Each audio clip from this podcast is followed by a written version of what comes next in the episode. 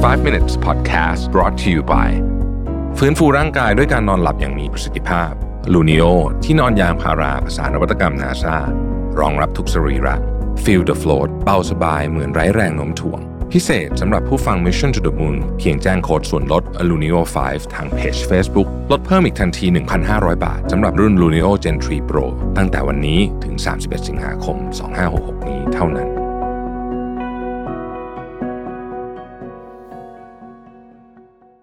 สวัสดีครับ 5 minutes นะครับ คุณอยู่กับประวิทยานุสาหะครับ วันนี้มาแต่เสียงนะครับ เอาบทความชื่อว่า Adam Smith on the Wealth of Life นะฮะอดัมสมิธก็เป็นนักปราชญ์ชาวสกอตนะครับ เป็นนักเศรษฐศาสตร์ด้วยนะฮะ แล้วก็เป็นคนเขียนหนังสือเล่มหนึ่งที่ดังมาก ชื่อว่า The Wealth of Nations หลายท่านน่าจะเคยอ่าน เพราะว่าเล่มนี้ถ้าคุณเรียนเศรษฐศาสตร์คุณต้องเคยอ่านแน่ๆอยู่แล้วนะฮะ แต่ว่าผมไม่เคยเรียน ผมเรียนเศรษฐศาสตร์หนึ่งตัวเป็นวิชาเลือก แต่ว่าก็ก็จำได้ว่าต้องอ่านไอ้เล่มนี้ตอนถ้าจะไม่ผิดตอนปอโทมั้ง อาจารย์ให้อ่านนะฮะอดัมสมิธหลายคนก็เรียกเขาว่าเป็นบิดาของเศรษฐศาสตร์ยุคใหม่นะฮะก็เป็นคนสำคัญแหละในแวดวงนี้นะครับ ก็เป็นนักคิดนักเขียนเนาะเขาก็เอาแง่คิดของเขาอะมาสะท้อนในเชิงของของคำพูดของเขาว่าเออการมีชีวิตที่ดีคืออะไรนะครับ ข้อแรกเนี่ยเขาบอกว่าชีวิตที่ดีแหล่งที่มาของมันเนี่ยนะฮะทุกคนสามารถเอื้อมถึงได้นะครับเขาเคยบอกไว้ว่าคุณจะเพิ่มเติมความสุขให้กับคนที่มีของสามอย่างนี้ได้ยังไงแปลว่าคือของสามอย่างเนี้ย ก็ทำให้ทุกคนมีชีวิตที่ดีมากแล้วก็คือหนึ่งสุขภาพสองไม่เป็นหนี้หรือสามารถจัดการบริหารจัดการหนี่ได้ไม่ไม่ไม่ล้นพ้นตัว แล้วก็อันสุดท้ายคือ clear conscious ก็คือมีมโนธรรมที่ถูกต้องอะไรเงี้ยนะฮะคือบอกว่าถ้าเราไปตามของที่มันมันเป็นแบบวัตถุมาก ๆ มันมีแนวโน้มว่าคุณจะทำของสามอย่างนี้ได้ไม่ดี เช่น คุณอาจจะไปทำกิจการหรือธุรกิจที่มันผิดหลัก กฎหมายนะฮะไปทำการพนนันเว็บพนันอะไรแบบเนี้ยเพื่อให้ได้มาซึ่งวัตถุนะฮะในที่สุดมันก็มันก็จะทำให้คุณไม่มีความสุขจากไอ้เนี่ยนะฮะหรือว่าคุณไปอยากได้ของก็ไปใช้เงินเกินตัวนะฮะก็ไม่มีความมั่นคงทางการเงินก็ไม่มีความสุขอีกเนาะอะไรอย่างนี้เป็นต้นนะครับ หรือว่าไม่สนใจสุขภาพตัวเองอะไรอย่างเงี้ยมันก็ทำให้ตัวเองไม่มีความสุขสามอย่างเนี้ยเป็นแก่นสำคัญ ข้อที่สองนะเขาบอกว่า คนที่ ไม่เข้าใจว่าทุกอย่างบนโลกใบนี้มันมันเป็นของชั่วคราวทั้งนั้นนะก็จะทุกข์มากๆตำแหน่งชื่อเสียงนะครับ แม้แต่ของทรัพย์สินเงินทองพวกนี้มันมามาไปไปนะฮะหลายคนคิดว่ามันจะอยู่เสมอแล้วมันก็จะเพิ่มขึ้นตลอด แต่ว่าในความเป็นจริงมันไม่ใช่แบบนั้นนะครับ ใครเขาตามที่คิดอย่างนั้นก็จะทุกข์นะฮะซึ่งเราก็เคยเห็นเนาะคนที่ยึดติดกับตำแหน่งอะไรพวกนี้ชื่อเสียงมากๆเนี่ยมันมันมันทุกข์ฮะเพราะว่ามันอยู่ไม่ตลอดอยู่แล้ว นี่ยเพราะฉะนั้นผมคิดว่าวิธีที่ดีก็คือว่าเราก็ต้องเข้าใจว่าของพวกนี้มันมันมาแบบชั่วคราวทั้งสิ้นนะเดี๋ยวมันก็ไปนะครับเอ,อ,อันที่สามนะฮะบอกว่าความสามารถของเราในการที่เราจะมองเห็นความคิดและการกระทำของเราหลังจากที่เราคิดเรื่องนั้นเนี่ยเป็นกุญแจสำคัญในการจะมีชีวิตที่มีสติมากขึ้น แปลว่าอะไร แปลว่า คือ ผมอันนี้ผมเอาโค้ดของเขามานะเขาบอกว่า the first thing you have to know is yourself a man who knows himself can step outside himself and watch his own reactions like an observer จริงๆก็เหมือนเวลาเขาสอนตอนไปปฏิบัติธรรมอะเนาะบอกว่าผมจำได้ว่าอาจารย์เคยสอนว่า เราตัวเราเนี่ยเหมือนคนที่นั่งอยู่ในบ้าน แล้วอารมณ์ที่มันเกิดขึ้นหรืออะไรก็ตามเนี่ยมันเหมือนคนที่เดินผ่านหน้าบ้านไป เราต้องสังเกตแต่ว่าจะปล่อยให้เขาเข้ามาในบ้านนะฮะก็คืออย่าให้มันมากลืนกินเรานั่นเองเนาะ เราก็สังเกตเป็นเนี่ยเราก็เราก็จะเข้าใจว่าเราจะรู้จักตัวเองมากขึ้นนะครับ อืมเราก็จะรู้ว่าอารมณ์พวกนี้ก็ไม่ใช่ตัวเราหรอกมันก็เป็นของข้างนอกนะฮะแล้วเราก็จะรู้ว่าเวลามันเกิดขึ้นเราควรจะมีปฏิกิริยากับมันยังไงนะครับไอเนี่ยสำคัญเนาะเพราะว่าบางทีเนี่ยเรามองเรื่องนี้ไม่ค่อยออกเหมือนกันนะครับ ข้อที่สี่นะฮะคือเขาบอกว่าให้ใช้ชีวิตแบบ proactive แปลว่าอะไรนะฮะแปลว่าคือ ชีวิตเนี้ยมันจะเจอเรื่องวุ่นวายเรื่องอะไรที่คุณไม่ชอบอะอยู่เสมอนะฮะไม่ต้องบน่นไม่ต้องไปแบบคำครวญว่าทำไมฉันถึงซวยแบบนี้อะไรแบบนี้นะฮะแต่ว่าให้ลุกขึ้นมาแล้วก็จัดการมันซะนะฮะคือมันเกิดขึ้นกับทุกคนนะครับมันไม่มีใครไม่เจอเอออย่าทำมันเป็นเรื่องแบบรู้สึกว่าทำไมชีวิตฉันต้องเจอเรื่องแบบนี้คือมันต้องเจออะมันเจอกับทุกคน คุณจัดการยังไง เท่านั้นเองนะครับชีวิตที่ proactive คือชีวิตที่รับผิดชอบกับ เรื่องพวกนี้ด้วยตัวเอง คือไม่โทษคนอื่น บอกเฮ้ยมันมีสถานการณ์นี้เกิดขึ้นโอเคซวยอาจจะซวยก็ได้นะฮะแต่ไม่ข้ามครวนก็ลุกขึ้นมาจัดการซะนะครับ แล้วก็ชีวิตนี้ก็จะเป็นชีวิตที่ดีนะฮะสุดท้ายฮะเขาบอกว่าให้มีนิสัยของของการเป็นคนเชียร์ฟูลอะคือเป็นคนที่มองโลกในแง่บวกแล้วกัน ไม่ไม่ได้เป็นคนโลกสวย แต่ว่ามองโลกในแง่บวกเขาบอกว่ามนุษย์เราเนี่ยนะหลายคนเนี่ยนะครับ ไปให้ค่ากับการมองโลกในแง่บวกน้อยเกินไป ทั้งทั้งที่จริง ๆ แล้วเนี่ยมันเป็นหนึ่งในวิธีการทำให้คุณมีความสุขกับโลกมากที่สุดนะครับแล้วเขาบอกว่าเชื่อไหมว่ามันเป็นการมองโลกในแง่บวกเช่นเดียวกับการมองโลกในแง่ลบเนี่ยมันส่งต่อถึงคนอื่นได้ด้วยนะครับเพราะฉะนั้นถ้าคุณเป็นคนที่เนี่ยเชียร์ฟูลตลอดเนี่ยนะฮะมันก็จะส่งพลังเนี่ยไปให้คนอื่นด้วยนะครับ แล้วก็คนจะอยากอยู่ใกล้ ๆ คุณ โดยที่ คุณอาจจะไม่รู้ตัวด้วยซ้ำว่าเออทำไมคนถึงชอบอยู่ใกล้คุณ ก็เพราะว่าคุณเป็นคนที่มีความแบบนิสัยที่แบบเชียร์ฟูลใช้คำนี้นะฮะ คือเนี่ยจัดการเรื่องพวกนี้ได้ดีแล้วกันนะครับ ขอบคุณที่ติดตาม 5 minutes นะครับ แล้วพบกันใหม่พรุ่งนี้ สวัสดีครับ สวัสดีครับ 5 minutes นะครับ คุณอยู่กับโรเบิร์ตานุสาหะครับ วันนี้เนี่ยผมเอาบทความจากโทมัสอัลปองนะครับ ชื่อว่า Rumi on the Art of Living Nine Ideas for Finding Your Way in Life นะฮะ รูมีหรือว่าจาลาอัลดินนะครับ ต้องบอกว่าเป็นกวีเอกนะฮะเป็นหนึ่งในในกวีคนสำคัญของโลก เป็นชาวเปอร์เซียนะฮะเขาก็มีชีวิตอยู่ในช่วงศตวรรษที่ 13 นะครับ ก็เป็นหนึ่งในนักคิดละผลงานของเขาเนี่ยก็ยังถูกนำมาพูดถึงจนถึงทุกวันนี้นะครับ มี 9 เรื่องนะฮะที่คุณโทมัสปองผู้เขียนเนี่ยเขาถอดบทเรียนออกมา อันที่หนึ่งเขาบอกว่าอย่าใช้ เรื่องราวของชีวิตคนอื่นมาเป็นของคุณเอง ชีวิตเนี่ยมันเป็นความทั้งมหัศจรรย์และลึกลับนะฮะเส้นทางและเรื่องราวเนี่ยเราต้องเป็นคนตามหาด้วยตัวเอง ในนี้เขาใช้คำว่า unfold your own myth ก็คือคุณต้องแก้ปริศนาในชีวิตของคุณด้วยตัวเอง ไม่ใช่เอาวิธีการของคนอื่นมาใช้นะครับ อันที่สองเขาบอกว่า อย่าเอาแต่มัวแต่นั่งรอและคอยออกไปข้างนอก ไปสัมผัสชีวิต ไปเจอแสงแดด ไปเจอความกว้างใหญ่ของมหาสมุทรอะไรแบบนี้นะฮะในความหมายของเขาคือว่าชีวิตเนี่ยมันมีคือมันมีพลังอยู่ข้างอยู่อยู่ที่ให้เราไปเจอเนี่ยเยอะมากจริง ๆ นะครับ พยายามออกไปใช้ชีวิตให้เยอะๆใช้คำนี้แล้วกันนะฮะผมว่าคำนี้มัน มีประโยชน์กับคนยุคปัจจุบันมากนะคือบางทีเนี่ยเราเหมือนแบบ เราทำชีวิตให้ชาเออใช้คำเนี้ยเราเหมือนทำตัวเองให้ชาเพื่อจะผ่านเรื่องราวต่างๆ ไปเพื่อผ่านความที่เราเรื่องรู้สึกว่ายากอะไรต่างๆเนี่ยแต่จริงๆแล้วเนี่ยถ้าเราเปลี่ยนมุมมองแล้วเราคิดว่าเฮ้ยเราไม่อยากออโต้พายロผ่านชีวิตอะมันก็ต้องออกไปใช้ ข้อที่สามครับบอกว่าจงทำตัวให้เป็นเหมือนต้นไม้แล้วให้ใบไม้ที่มันตายไปอะที่มันตายแหละมันก็ให้มันหลุดไป แล้วก็มันจะได้มีพื้นที่สำหรับใบไม้อื่นขึ้นมาแทนใบไม้ใหม่ขึ้นมาแทนนะครับ ในที่นี้ก็เป็นการเปรียบเปรยว่าของบางอย่างที่มันเป็นเขาใช้คำว่า emotional baggage ซึ่งก็คือเหมือนกับไอ้ที่มันค้างคาทางอารมณ์แบบบางทีปล่อยมันทิ้งไปเถอะเพราะว่าถ้าเกิดคุณไม่ปล่อยเรื่องพวกนี้ทิ้งไป ยังไปยึดติดกับความแค้นในอดีตหรืออะไรแบบนี้ หรือความเศร้าในอดีตหรือเรื่องอะไรก็แล้วแต่เนี่ย เรื่องใหม่ ๆ ดีๆ มันก็เกิดขึ้นไม่ได้นะฮะก็เหมือนกับเราต้องปล่อยให้ใบไม้ที่มันตายแล้วอะหลุดออกไป ต้นไม้ยังอยู่ อย่างไรก็ดีมาถึงข้อที่สี่เนี่ยเขาก็บอกว่า แต่ก็อย่าลืมนะ ว่าชีวิตเนี่ยมันสั้นมาก เพราะฉะนั้นไม่ต้องปลูกอะไรนอกจากความรัก ในความหมายก็คือว่าชีวิตที่มีคุณค่าเนี่ยนะฮะคุณไม่จำเป็นจะต้องมี อาณาจักรอะไรใหญ่โต คุณไม่จำเป็นจะต้องมี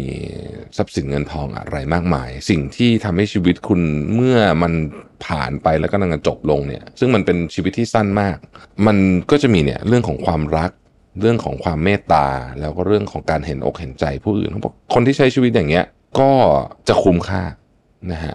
เพราะชีวิตมันสั้นจริง ๆ ข้อที่ 5 ครับเขาบอกว่าอันนี้ขออ่านโค้ดภาษาอังกฤษก่อน Yesterday I was clever so I wanted to change the world Today I'm wise so I'm changing myself ในที่นี้หมายความว่าตอนเด็กๆนะนะฮะเรามีพลังรู้สึกอยากจะแก้ปัญหาทุกเรื่องนะฮะแต่เมื่อเราอายุมากขึ้นเนี่ยเราจะค้นพบว่าไม่ใช่ว่าเราไม่อยากแก้ปัญหาพวกนั้น แต่เราค้นพบว่าก่อนที่เราจะไปเปลี่ยนแปลงอะไรก็ตามของโลกนี้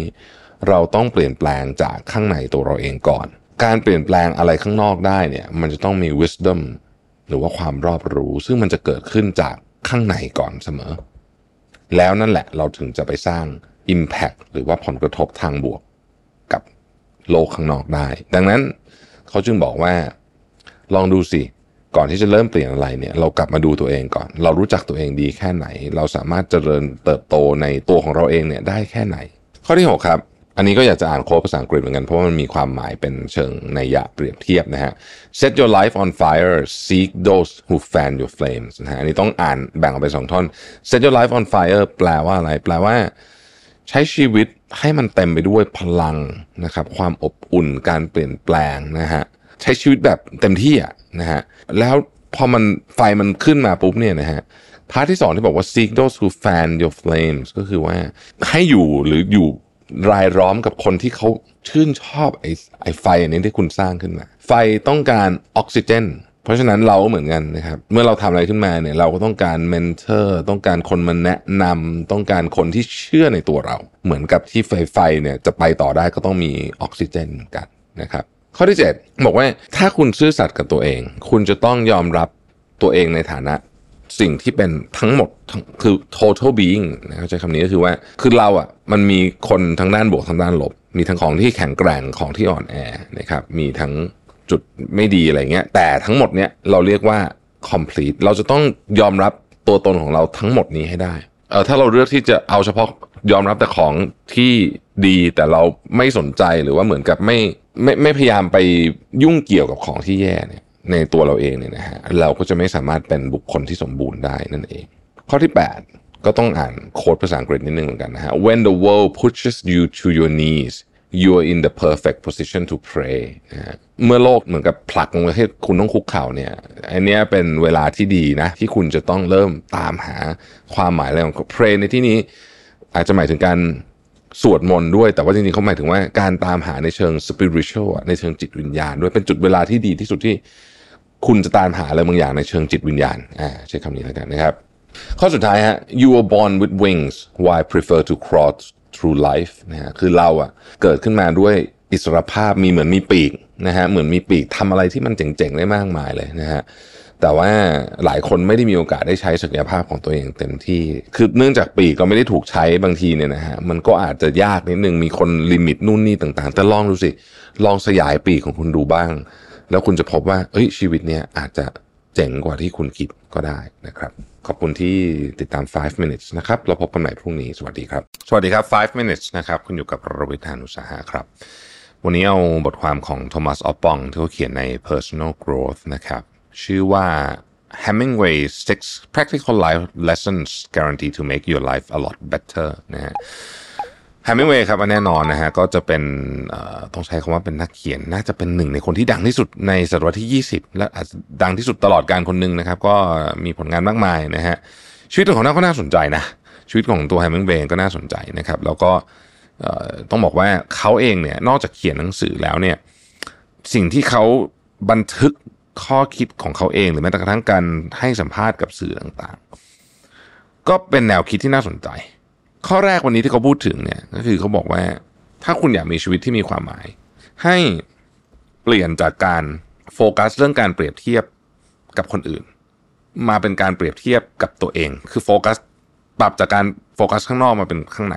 มันมีคำพูดคำหนึ่งของแฮมิงเวย์ที่บอกว่า there's nothing noble in being superior to your fellow men true nobility lies in being superior to your former self ก็คือมันไม่มีอะไรที่แบบดีงามในการที่คุณจะไปอยู่เหนือเพื่อนมนุษย์คนอื่น สิ่งที่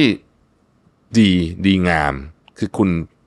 ดีกว่าตัวคุณเวอร์ชันก่อนหน้านี้สำหรับแฮมิงเวย์เองเนี่ยน่าสนใจเพราะว่าเขาเองเนี่ยเป็นนักเขียนนักเขียนอยู่กับตัวเองเยอะอยู่แล้ว แต่เขาเป็นนักเขียนที่ดัง เพราะฉะนั้นเนี่ยเขาก็จะมีการเหมือนกับมีโลกภายนอกที่เป็นเรื่องของชื่อเสียงเรื่องของอะไรเนี่ย โลกภายในที่เป็นเวลาที่เขาใช้เพื่อที่จะทำผลงานให้มันดีขึ้น เขาก็อธิบายในมุมนี้นะครับ ข้อที่สองนะเขาบอกว่าชีวิตเนี่ยมันจะมีความหมายได้เนี่ยนะฮะมันจะต้องมีความตื่นเต้น แล้วก็มีมีความสุขกับการทำอะไรบางอย่างแฮมิงเวย์บอกว่าในหนังสือเขาก็เขียนนะนะฮะเขาเขียนว่าเขา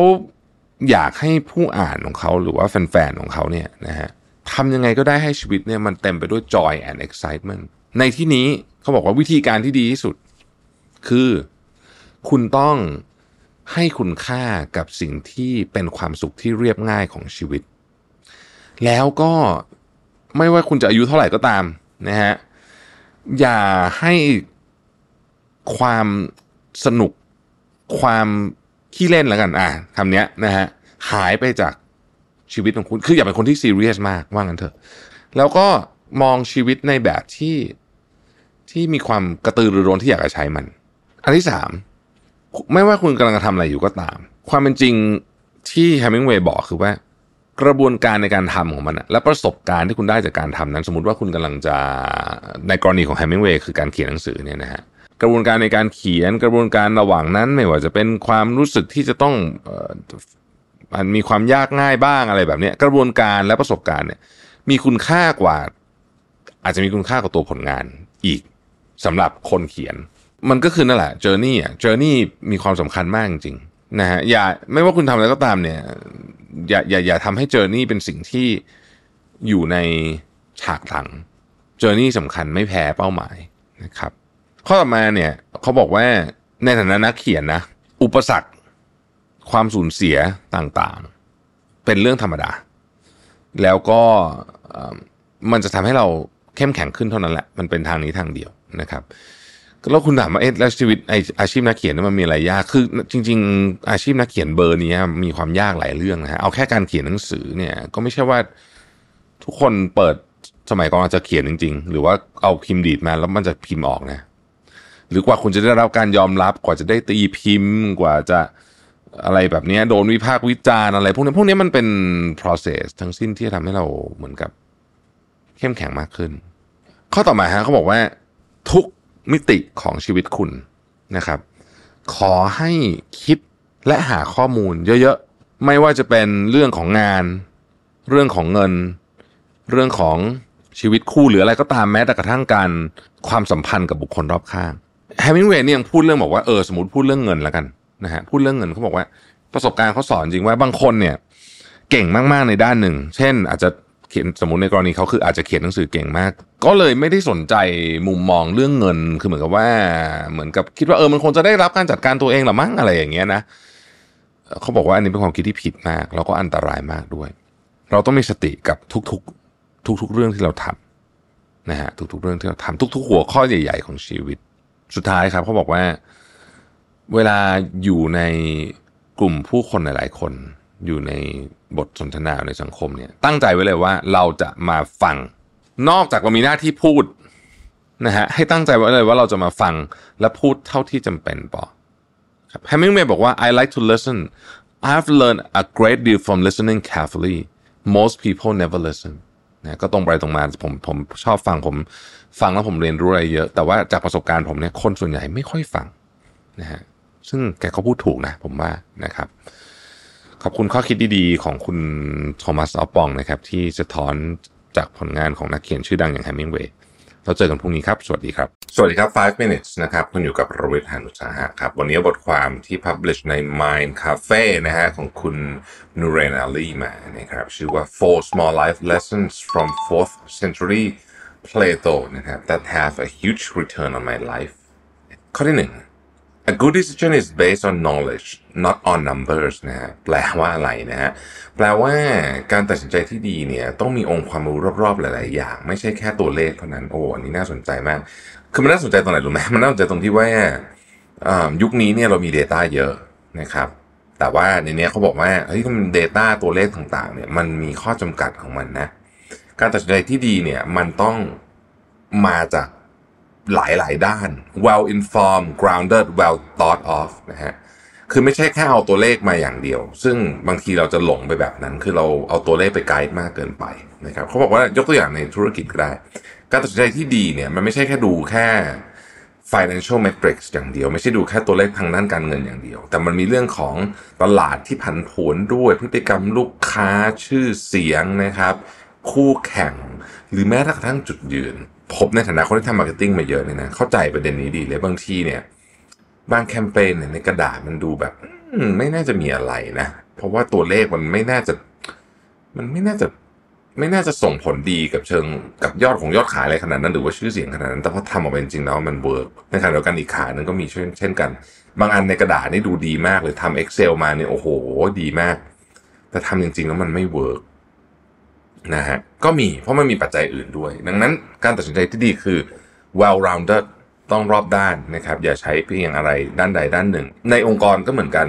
กับตัวเองก็เหมือนกันว่าบางทีเรามักจะให้น้ำหนักกับตัวเลข เพราะมันจับต้องได้นะฮะถ้าคุณลองนึกย้อนกลับไปถามตัวเองดูว่า KPI อะไรที่มันตั้งง่ายสุดของบริษัทเนี่ย มันก็จะเป็นตระกูลพวกยอดขาย ROI อะไรพวกนี้ใช่ไหมฮะอะไรก็ตามที่มีตัวเลข แต่ถามว่า ลูกค้ารักแบรนด์เรามากขึ้นหรือเปล่าอย่างเงี้ยถามว่าสำคัญไหมผมว่าสำคัญมากเลยนะ แต่มันวัดยากไงเราก็เลยแบบอาจจะไม่ได้โฟกัสตรงนั้นมากเท่ากับตัวเลขทาง finance หรือตัวเลขอะไรแบบเนี้ยนะครับ ข้อที่สองครับ the right question is usually more important than the right answer อ่านี่เห็นด้วยมาก ๆ เลยนะครับ the right question คือวิธีคำถามต้องถูกก่อนนะฮะ อันนี้ผมนึกถึงเรื่องหนึ่งก็คือ5 why ของ Toyota ใช่ไหมอ่าการถามคำถาม why ไป 5 ครั้งมันจะค้นพบสาเหตุที่แท้จริงได้นะฮะซึ่งหลายครั้งเนี่ยผมคิดว่าเทคนิค5 why เนี่ย work มาก หลักการมันคือง่ายว่า เราตั้งคำถามมาว่า สมมตินะฮะ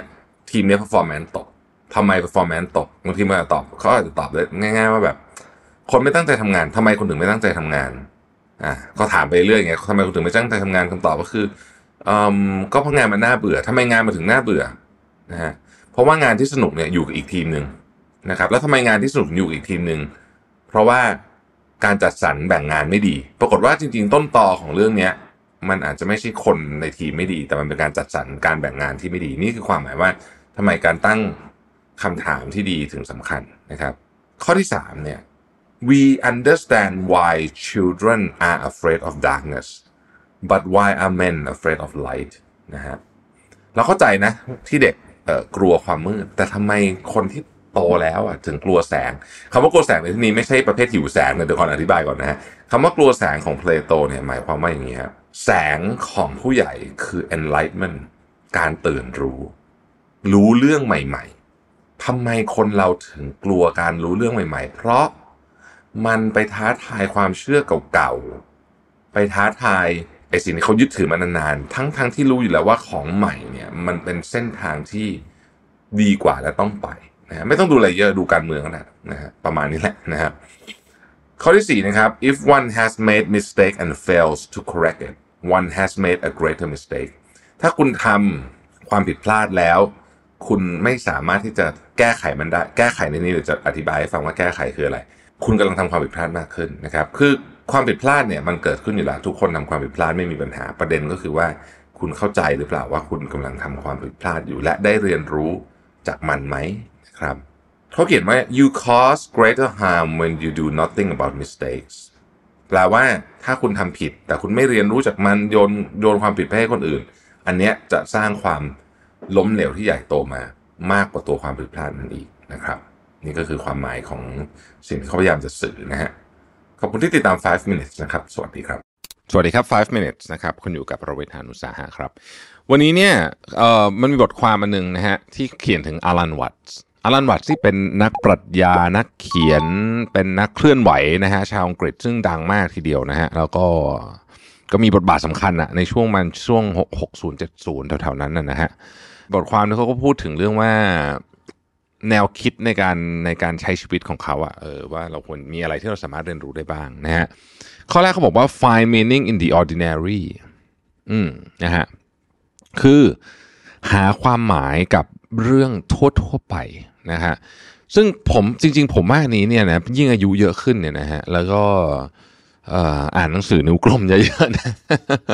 ก็จะรู้สึกแบบนี้จริงๆอันนี้เป็นที่พูดจริงไม่ได้แซวเพื่อนนะฮะคือผมรู้สึกจริงเออผมอ่านหนังสือนิ้วกลมเยอะแล้วผมก็ชอบคำนี้มากเลยนะแล้วมันก็เป็นเรื่องเดียวกับที่อลันวัตพูดอะคล้ายๆกันว่าคุณต้อง คือคุณต้องหาความสุขกับเรื่องธรรมดาธรรมดาเดี๋ยวเนี้ยวันเนี้ยให้ได้นะครับ ไม่รู้ทุกท่านตอนนี้ฟัง5 minutes อยู่ที่ไหนทำอะไรกันอยู่ แต่ว่า ถ้าท่านกำลังรู้สึกกังวลใจอะไรอยู่ รู้สึกไม่สบายใจรู้สึกเหมือนมันมีอะไรสักอย่างอยู่รถติดอยู่เปล่าก็ไม่รู้หรืออะไรเนี่ยนะฮะลองดูซิว่ามันมีอะไรแถวๆนั้นที่คุณทำอยู่หรือกำลังจะทำที่มันเป็นเรื่องธรรมดาธรรมดาเราจะไม่นึกถึงมันเลยก็ก็ตามเนี่ยนะฮะแต่มันมันมีความหมายและสร้าง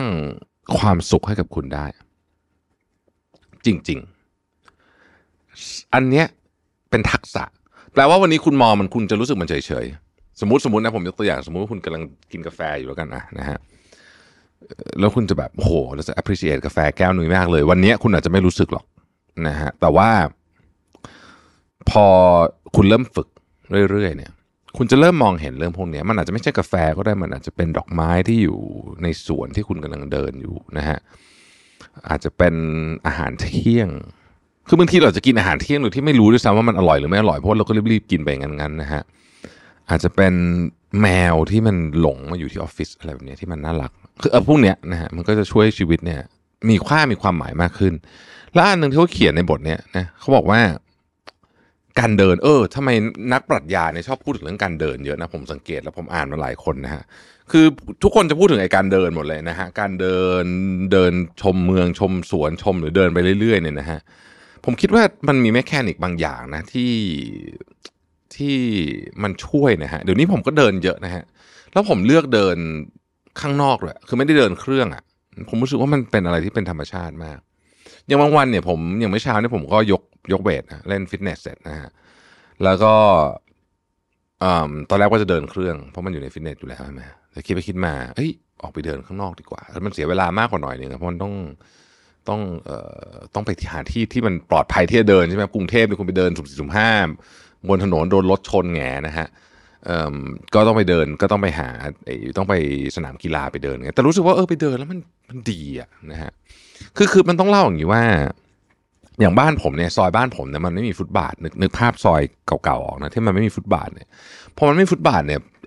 คือการเดินคือบนถนนเลยอะฮะซึ่งมันก็เอาแอบหวาดเสียวนิดนึงนะผมก็เลย เพราะว่าเราก็อยากจะเดินอย่าง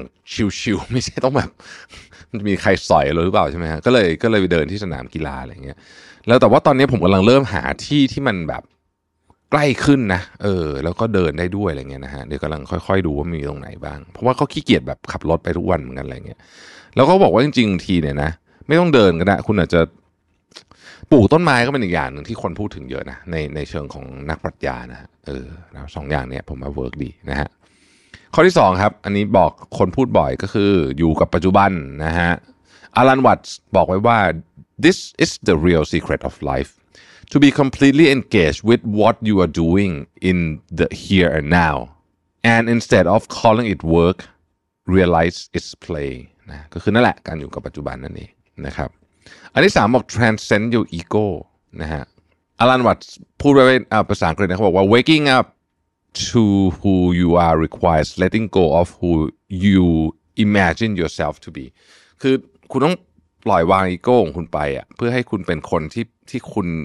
สมควรหรือว่าอยากจะเป็นจริง ๆ ว่างั้นเถอะนะฮะอีโก้นี่มันไปขัดขวางอะไรโอ้เต็มไปหมดเลยอีโก้นี่เป็นศัตรูที่ใหญ่ที่สุดของมนุษย์เราเลยก็ว่าได้นะฮะสำหรับอารันวัตไอ้คำว่า transcend your ego เนี่ยนะฮะถ้าคุณจะทำได้เนี่ย คุณต้องเข้าใจก่อนว่า ตัวตนของคุณกับตัวตนของคนที่คุณคิดว่าคุณเป็นในตอนนั้นเนี่ยนะฮะมันแยกออกจากกัน ข้อที่สี่อุ้ยนี่ชอบมาก overcome the illusion of control อืม คือต้องยอมรับจากใจจริงให้ได้ว่า เฮ้ย จริง ๆ แล้วเนี่ย คุณมีอำนาจในการควบคุมสิ่งต่าง ๆ รอบตัวคุณน้อยมาก ๆ เลยนะ คนเราชอบคิดเราควบคุมอะไรได้เยอะใช่ไหมน้อยมาก น้อยมาก เราอะมีความหวังมนุษย์เนี่ยนะฮะมีความหวังเหลือเกินที่อยากจะควบคุมและต้องการของให้มันเป็นไปตามเส้นทางที่อยากจะให้เป็นแต่ว่าในความเป็นจริงแล้วเนี่ยมันยากมากจริงๆนะแล้วมันก็จะผิดหวังด้วย ถ้าหวังแบบนั้นการันตี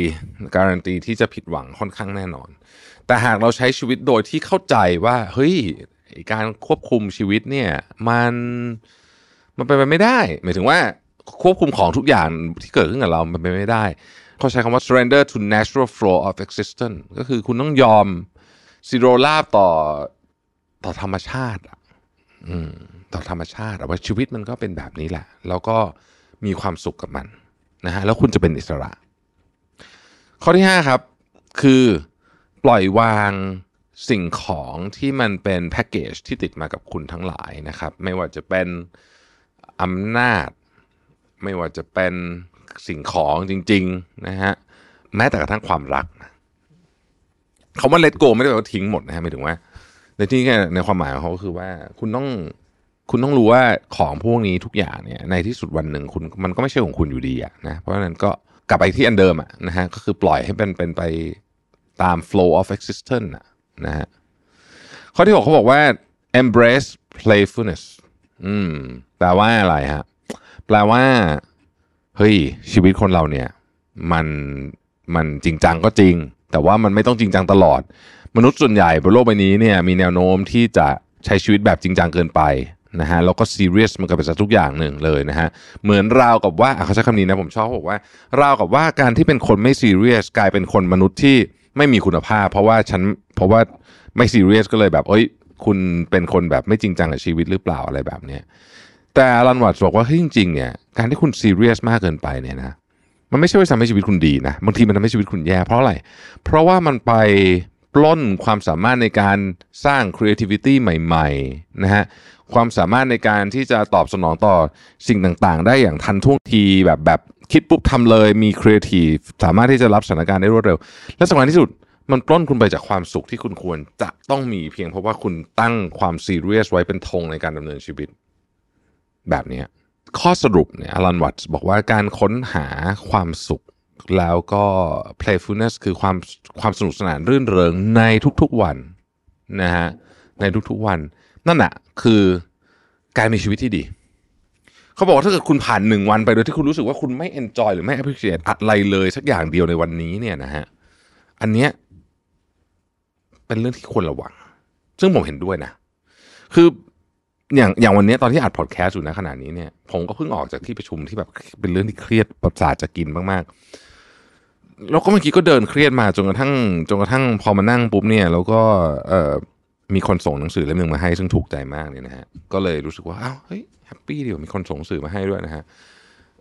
แล้วก็รู้สึกเออขอบคุณที่คนนี้เขาส่งหนังสือมาให้ ก็ก็รู้สึกว่า เออ วันนี้มันรู้สึกยิ้มได้ขึ้นมา แล้วก็รู้สึกว่า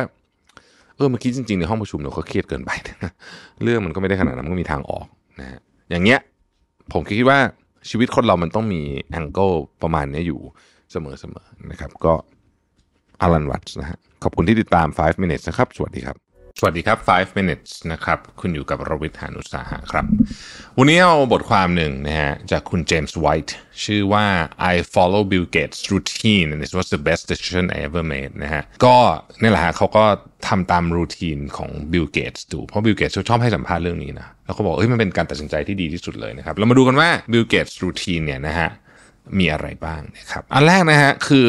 Bill Gates เนี่ยเขาจะอ่านพวกข่าว นะครับค่อนข้างเยอะไม่ว่าจะเป็น New York Times Wall Street Journal อะไรพวกนี้ Economist นะครับแต่ว่าเขาบอกว่าจำนวนมากเนี่ยเขาอ่านออฟไลน์นะนอกจากว่าพวกแบบเออแบบ Slate แบบพวก Wall Street Journal เนี่ยถึงอ่านออนไลน์นะฮะแล้วเขาก็บอกว่าก็ใช้เวลาไม่ต้องเยอะหรอกก็อ่าน แล้วก็พอละแค่นั้นนะอ่านข่าววันหนึ่งก็ทีละวันละครั้งก็ได้ นอกจากมันมี breaking news เข้ามานะครับอันที่สองสำคัญกว่าคืออ่านหนังสือ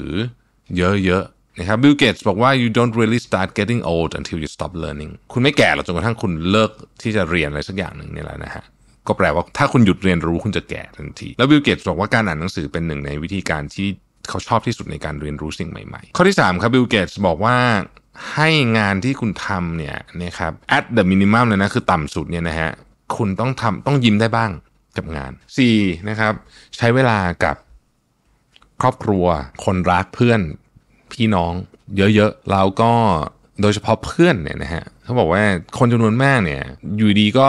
เหมือนกับไม่อยู่กลายเป็นคนไม่มีเพื่อนอะเขาบอกว่าไม่ดีเลย ต้องมีคนเราต้องมีเพื่อนอยู่เสมอๆไม่ว่าจะเป็นเพื่อนเก่าสมัยเรียนหรือว่าเพื่อนใหม่ก็ตามนะครับแถมให้อีกนิดหนึ่งผมคิดว่าการไปเจอเพื่อนที่เรานัดกันยากๆเนี่ยนะฮะที่มันชอบเป็นโจ๊กอะว่าแบบเออเฮ้ยเดี๋ยวเดี๋ยว มมมกราคุยกันบอกเฮ้ยเดี๋ยวธันวานี้เจอกันอะไรเงี้ยคือมันไม่ได้เจอสักทีเนี่ยผมคิดว่าเรื่องเนี้ยต้องถูก prioritize แล้วพอพอมันมีคนหนึ่งในกลุ่มเริ่มทำอะมันก็จะเริ่มทำได้นะครับ รวมถึงการหาเพื่อนใหม่ด้วยบิลเกตส์เคยให้สัมภาษณ์กับ Seattle Times นะฮะบอกว่าเขาเนี่ยถ้านอนต่ำกว่า 7 ชั่วโมงเขาจะไม่ฟังก์ชันเพราะฉะนั้นเนี่ยถ้า เขานอนต่ำกว่าเจ็ดชั่วโมงเนี่ยเขาก็จะรู้ตัว แล้วเขาก็เขาจะต้องหาวิธีการ เช่นวันนั้นเขาอาจจะไม่ตัดสินใจเรื่องที่สำคัญมาก หรืออย่างน้อยที่สุดนะครับเขาจะหาเวลานอนระหว่างวันนะฮะเขาบอกว่าจริงๆอะเขาก็เพิ่งมา prioritize การนอนได้ตอนที่อายุเยอะหน่อยแล้วแหละเพราะว่าตอนที่เด็กๆอะเขาก็ทำงานหนักมากคือไม่ได้นอนเหมือนกัน เวลาคุณเห็น routine แบบนี้เนี่ยซึ่งก็ฟังดูไม่มีอะไรนะฟังดูแบบ ก็ปกตินะฮะแต่สิ่งที่ผมคิดว่าน่าสนใจเกี่ยวกับเรื่องนี้ก็คือว่าเราสามารถทำ routine นี้อย่างต่อเนื่องได้หรือเปล่า ซึ่งจะเป็น part ที่ 2 ที่ไม่ได้เกี่ยวกับบทความนี้แล้วแล้วผมจะพูดให้ฟังว่าเออจริงๆแล้วการทำ routine อย่างต่อเนื่องเนี่ยมันยากเหมือนกันที่จะทำอย่างต่อเนื่องได้ แต่เราต้องมีสิ่งที่เราใช้คำว่าเป็นจะเรียก keystone habit ก็ได้ เหมือนที่เราเคยคุยกันในหลายๆพอดแคสต์ที่ผ่านมาหรือมันจะเรียกว่าเป็นแบบ minimum requirement ก็ได้ นะครับคือมันจะมีชีวิตคนเรามันต้องมีหลุดบ้าง มันต้องมีช่วงที่เหตุการณ์ยุ่ง มันต้องมีอะไรแบบนี้คุณจะต้องหาอะไรสักอย่างที่รู้สึกว่ามันเป็นของที่คุณทำอย่างต่อเนื่อง หรือว่าเกือบจะต่อเนื่องได้ ชนิดที่จริง ๆ จังๆนะครับอย่างเอาแล้วแล้วแล้วมันต้องเป็นอะไรที่ค่อนข้างง่ายด้วยนะครับถ้าคุณรู้สึกว่าการนอนให้ดีเนี่ยคุณทำได้ต่อเนื่อง ก็ถือว่าเป็นอันหนึ่งที่ที่เอาเอาได้นะฮะหรือว่า กินนี่จะยากหน่อยเนาะมันจะมีวันหลงวันหลุดอะไรบ้างอะเดินหมื่นเก้าก็ได้มุนเดินหมื่นเก้าเนี่ยพยายามทำให้ต่อเนื่องให้ได้ได้ไหมนะครับหรือหลาย ๆคนเนี่ยนะครับเพื่อนผมหลายคนนะมันก่อนก็เห็นโบ๊ทพระไทยเนี่ยโบ๊ทพระไทยบิลเนี่ยนะครับโชว์ไอ้หน้าจอ Apple อะว่าเอ้ยปิดไอ้วงแหวนได้เกือบทุกทุกวันหรือว่าทุกวันน่ะในเดือนนั้นอะไรอย่างเงี้ยนะฮะอันนี้ก็เป็นอีกการหนึ่งว่ามินิมัมขอแค่นี้ได้ไหมนะครับแล้วที่เหลือชีวิตเรามันเชื่อมโยงกันมาก เดี๋ยวมันจะดีขึ้นเองนะครับ ก็ ลองดูนะฮะ ผมว่าเป็นเป็นแนวคิดที่ดีมากเลยทีเดียว ขอบคุณที่ติดตาม 5 minutes นะครับ สวัสดีครับ สวัสดีครับ 5 minutes นะครับคุณอยู่กับโรเบิร์ตหานุสาหะครับ วันนี้ผมก็เข้าไปถาม GPT-4 บอกว่าเออลอง pretend ว่าคุณเป็น Ray Dalio นะคนเขียนหนังสือ principle นะฮะแล้วก็บอกว่าคุณอยากจะสอนอะไรคนใน generation ที่ตอนนี้ยังเด็กๆอยู่ นะครับอะไรที่เป็นชีวิตเหมือนกับ ข้อคิดชีวิตแล้วกันนะฮะของของของคุณที่คุณอยากจะส่งต่อครับประมาณนี้นะฮะบอกกับ GPT-4 ไปอย่างนี้นะซึ่งคำตอบเนี่ยก็ถือว่าโอเคเลยนะ เพราะว่าอย่างอย่างที่ทุกท่านทราบผมชอบหนังสือ principle มาก เพราะฉะนั้นผมก็จะจำเเรื่องราวเกี่ยวกับในหนังสือนี้ได้ค่อนข้างเยอะ แล้วผมเขียนรีวิวหนังสือ principle 30 กว่าหน้านะโอ้โหเยอะมาก ยาวที่สุดแล้วในชีวิตนะ ก็เลยรู้สึกว่าเออเออตอบดีใช้ได้นะครับเพราะมันเป็นการเอา adapt เอาสิ่งที่เรดาริโอเขียนนะไม่ได้เอามาตรงๆนะแต่ว่าเอามา adapt ประมาณหนึ่งนะครับ มีสิบข้อด้วยกันนะฮะสิบข้อ ข้อที่หนึ่งนะฮะเขาบอกว่าให้เอ่อเป็นคนที่โปร่งใส และไม่ว่าจะเกิดอะไรขึ้นก็ตามนะไม่ว่าความจริงจะยากแค่ไหนก็ตาม ให้อยู่กับความจริงเสมอๆนะครับ แม้ว่ามันจะทำให้คุณอึด ไม่พอใจแล้วก็ตามเนี่ย ความจริงเป็นเรื่องที่สำคัญที่สุด เมื่อคุณโปร่งใสและอยู่กับความจริงตลอดเวลา คุณจะสามารถตัดสินใจได้อย่างดีขึ้นและมีความชัดเจนและสำคัญกว่านั้นก็คือ คุณจะมีความสัมพันธ์ที่แข็งแกร่งมาก ๆ กับคนที่เหมาะสมกับคุณนะฮะพวกนี้คือพวกจอมปลอมก็จะหายไปว่างั้นเถอะนะครับ อันที่สองนะเขาบอกว่าให้ฝึก การเห็นต่างแบบคิดถึงคนอื่น เห็นต่างแบบไม่ใช่แบบเกลี้ยกราด แต่เห็นต่างแบบพยายามเข้าใจฝั่งที่เห็นต่างด้วยนะครับเขาบอกว่าการเเห็นต่างเนี่ยมันเป็นโอกาสนะในการที่จะทำให้คุณเนี่ยสามารถเติบโตแล้วก็ได้เรียนรู้ด้วยนะครับสิ่งที่มันจะทำให้เราไม่ได้เรียนรู้คือ ฉันจะยึดแต่ตัวฉันอย่างเดียว แต่ถ้าเกิดคุณเปิดใจนิดนึงแล้วก็ลองดูว่าเอ๊ะความเห็นต่างอันนี้เนี่ยนะฮะไม่ได้แปลว่าคุณต้องไปเห็นด้วยกับเขานะ แต่แปลว่าเราลองพยายามมองจากมุมของเขาได้ไหมว่าทำไมเขาถึงคิดแบบนี้นะฮะบางทีเนี่ยเราอาจจะได้มุมบางอย่างที่กลับมาเพื่อมาขัดเกลาความรู้สึกหรือว่าไม่ใช่ขัดเกลาความคิดของเราบ้างก็ได้นะครับ อันที่สามฮะคุณต้องมี work ethics หรือว่าการทำงานเรื่องงานอะ่ะ คุณต้องมีมี กรอบมีความเชื่อมีมีมีจริยธรรมในการทำงานที่แข็งแกร่งนะครับไม่ว่าจะเป็นตั้งแต่เรื่องง่ายๆอย่างเช่นการทำงานหนักนะครับการทุ่มเทนะฮะความซื่อสัตย์การไม่ย่อท้ออันนี้เป็น work ethics ทั้งสิ้นนะครับของพวกนี้สะสมกันต่อเนื่องต่อเนื่องในที่สุดเนี่ยมันจะทำให้คุณประสบความสำเร็จในชีวิตได้นะครับข้อที่ 4 เรียนรู้จากความผิดพลาดนะฮะ เวลาที่คุณผิดพลาดเนี่ยนะฮะให้คิดนี้เลยว่า เอ้ย เราผิดพลาดเนี่ย มันมีบทเรียนจากเรื่องนี้บ้าง บทเรียนจากข้อผิดพลาดของเราเนี่ยนะมีอะไรบ้าง เสร็จแล้วเนี่ยนะฮะเราจะเอาไอ้บทเรียนนี้เนี่ยไปแอพพลายกับสถานการณ์ในอนาคตได้ยังไงนะฮะเมื่อคุณคิดแบบนี้นะฮะหนึ่งก็คือบทเรียนความผิดพลาดนั้นก็จะไม่สูญเปล่าสองก็คือคุณมีเครื่องมือมากขึ้นหนึ่งชิ้นละ ในการไปต่อสู้กับเหตุการณ์ที่เกิดขึ้นในอนาคตข้างหน้านี้นะฮะข้อต่อมาฮะข้อที่5ครับเขาบอกว่าให้เป็นคนช่างสงสัย แล้วก็อยากจะเรียนรู้เรื่องใหม่ตลอดเวลานะครับ ให้ตามหาประสบการณ์ใหม่ ๆ ความรู้ใหม่ๆ มุมมองใหม่ ๆ เพื่อที่คุณจะได้เข้าใจโลกนี้มากขึ้นนะครับ ซึ่งมันก็อาจจะมาจากการอ่านหนังสือการเรียนการพูดคุยกับผู้คนการเดินทาง หรือแม้แต่ครั้งการเดินทางภายในตัวเองเนี่ยนะฮะเรเดโลหลังๆเขาก็พูดเรื่องนี้เยอะนะ การรู้จักตัวเองมากขึ้นเนี่ยนะฮะก็ช่วยเรื่องนี้เช่นกันนะครับ ข้อที่ 6 ครับ ให้ใส่พลังงานกับความสัมพันธ์ที่มีค่าเสมอนะฮะความสัมพันธ์เนี่ยเป็นสิ่งที่มีค่ามากแล้วจริง ๆ แล้วเนี่ยมันทำให้ชีวิตเนี่ยเป็นชีวิตแบบที่เรารู้อยู่ทุกวันเนี่ยนะฮะความสัมพันธ์กับสังคมกับเพื่อนรอบข้าง กับคนรักกับครอบครัว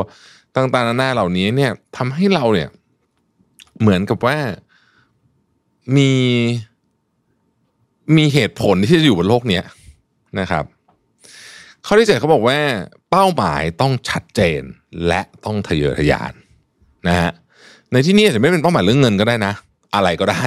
แต่ว่ามันต้องชัดเจนและต้องทะเยอทะยาน แต่เวลาทำให้แตกเป้าหมายอันนั้นนะออกเป็นของที่เล็กๆ เล็กๆเล็กๆที่คุณสามารถจัดการได้ อาจจะเรียกได้ว่าจัดการได้ทุกวันนะครับ และที่สำคัญมากๆ ต้อง track progress เสมอๆต้อง track progress อันนี้สำคัญมากจริงๆนะครับ ข้อที่ 8 ครับ ฝึกในการขอบคุณคนอื่น ฝึกในการถ่อมตัว คุณลักษณะสองอันนี้ gratitude and humility เนี่ยนะฮะเป็นคุณสมบัติที่ยิ่งคุณอยู่สูงเท่าไหร่ ยิ่งต้องมีนะฮะยิ่งคุณอยู่สูงเท่าไหร่ยิ่งคนที่จะขึ้นไปสูงได้เรื่อยๆเนี่ยนะฮะจะเป็นคนที่ถ่อมตัว แล้วก็ขาติดพื้นน่ะว่างั้นเถอะนะฮะเพราะแบบนั้นเขาจึงจะมีพื้นที่ในการเติบโตได้ต่อ แต่ถ้าใครก็ตามที่อีโก้แน่นนะฮะอาหางการอันนี้เติบโตไม่ได้นะครับ ข้อที่ 9 ครับ บริหารจัดการเวลาอย่างดีที่สุด เวลาเป็นของที่คุณมีจำกัด ทุกคนมีเวลาจำกัด เพราะฉะนั้นสิ่งการจัดการจัดการเวลาก็คือ คุณจะต้อง prioritize เรื่องเป็นจัดลำดับความสำคัญเป็น นะครับ เมื่อไหร่ที่ไม่ต้องทำงานบางอย่างเอง สามารถส่งให้คนอื่นทำให้คนอื่นทำนะครับ ที่สำคัญที่สุดนะครับ คุณจะต้องมีรูทีนที่ทำให้คุณ productive ใช้เวลาน้อยที่สุดในการทำงานอย่างหนึ่งให้เสร็จ หรือว่าในการทำอะไรก็ตามให้เสร็จนะครับ ข้อที่สิบครับ ชื่อนี้คือเรดาริโอเลยเขาบอกว่าคุณต้องเขียน principle ของคุณขึ้นมาว่าชีวิตของคุณเนี่ย คุณเชื่อเรื่องอะไร ไม่เชื่อเรื่องอะไร อะไรคือ value ของคุณนะครับ อะไรคือสิ่งที่คุณจะทำอะไรคือสิ่งที่คุณจะไม่ทำ principle เหล่านี้เนี่ย คุณต้องยึดถืออยู่กับหัวใจเลยนะฮะแล้วมันจะทำให้คุณเนี่ยสามารถที่จะมีเข็มทิศในการพาตัวเอง ผ่านชีวิตที่มันซับซ้อนมีขึ้นมีลงมีสุขมีทุกข์ต่างๆนานามากมาย ในขนาดเดียวกัน คุณจะไม่สูญเสียความเป็นตัวเองไปด้วยนะครับ นี่คือไอเดียนะฮะซึ่งจริงๆก็คือการบางส่วนของหนังสือ principle แหละมาถูก rewrite นะฮะโดย GPT-4 น่าสนใจมากทีเดียวนะครับ ขอบคุณที่ติดตาม 5 minutes นะครับ สวัสดีครับ 5 minutes podcast presented by ฟื้นฟูร่างกายด้วยการนอนหลับอย่างมีประสิทธิภาพลูนิโอที่นอนยางพาราภาษานวัตกรรมนาซารองรับทุกสรีระ Feel the float เบาสบายเหมือนไร้แรงโน้มถ่วง พิเศษสำหรับผู้ฟัง Mission to the Moon เพียงแจ้งโค้ดส่วนลด Lunio 5 ทางเพจ Facebook ลดเพิ่มอีกทันที 1,500 บาทสำหรับรุ่น Lunio Gen 3 Pro ตั้งแต่วันนี้ถึง 31 สิงหาคม 2566 นี้เท่านั้น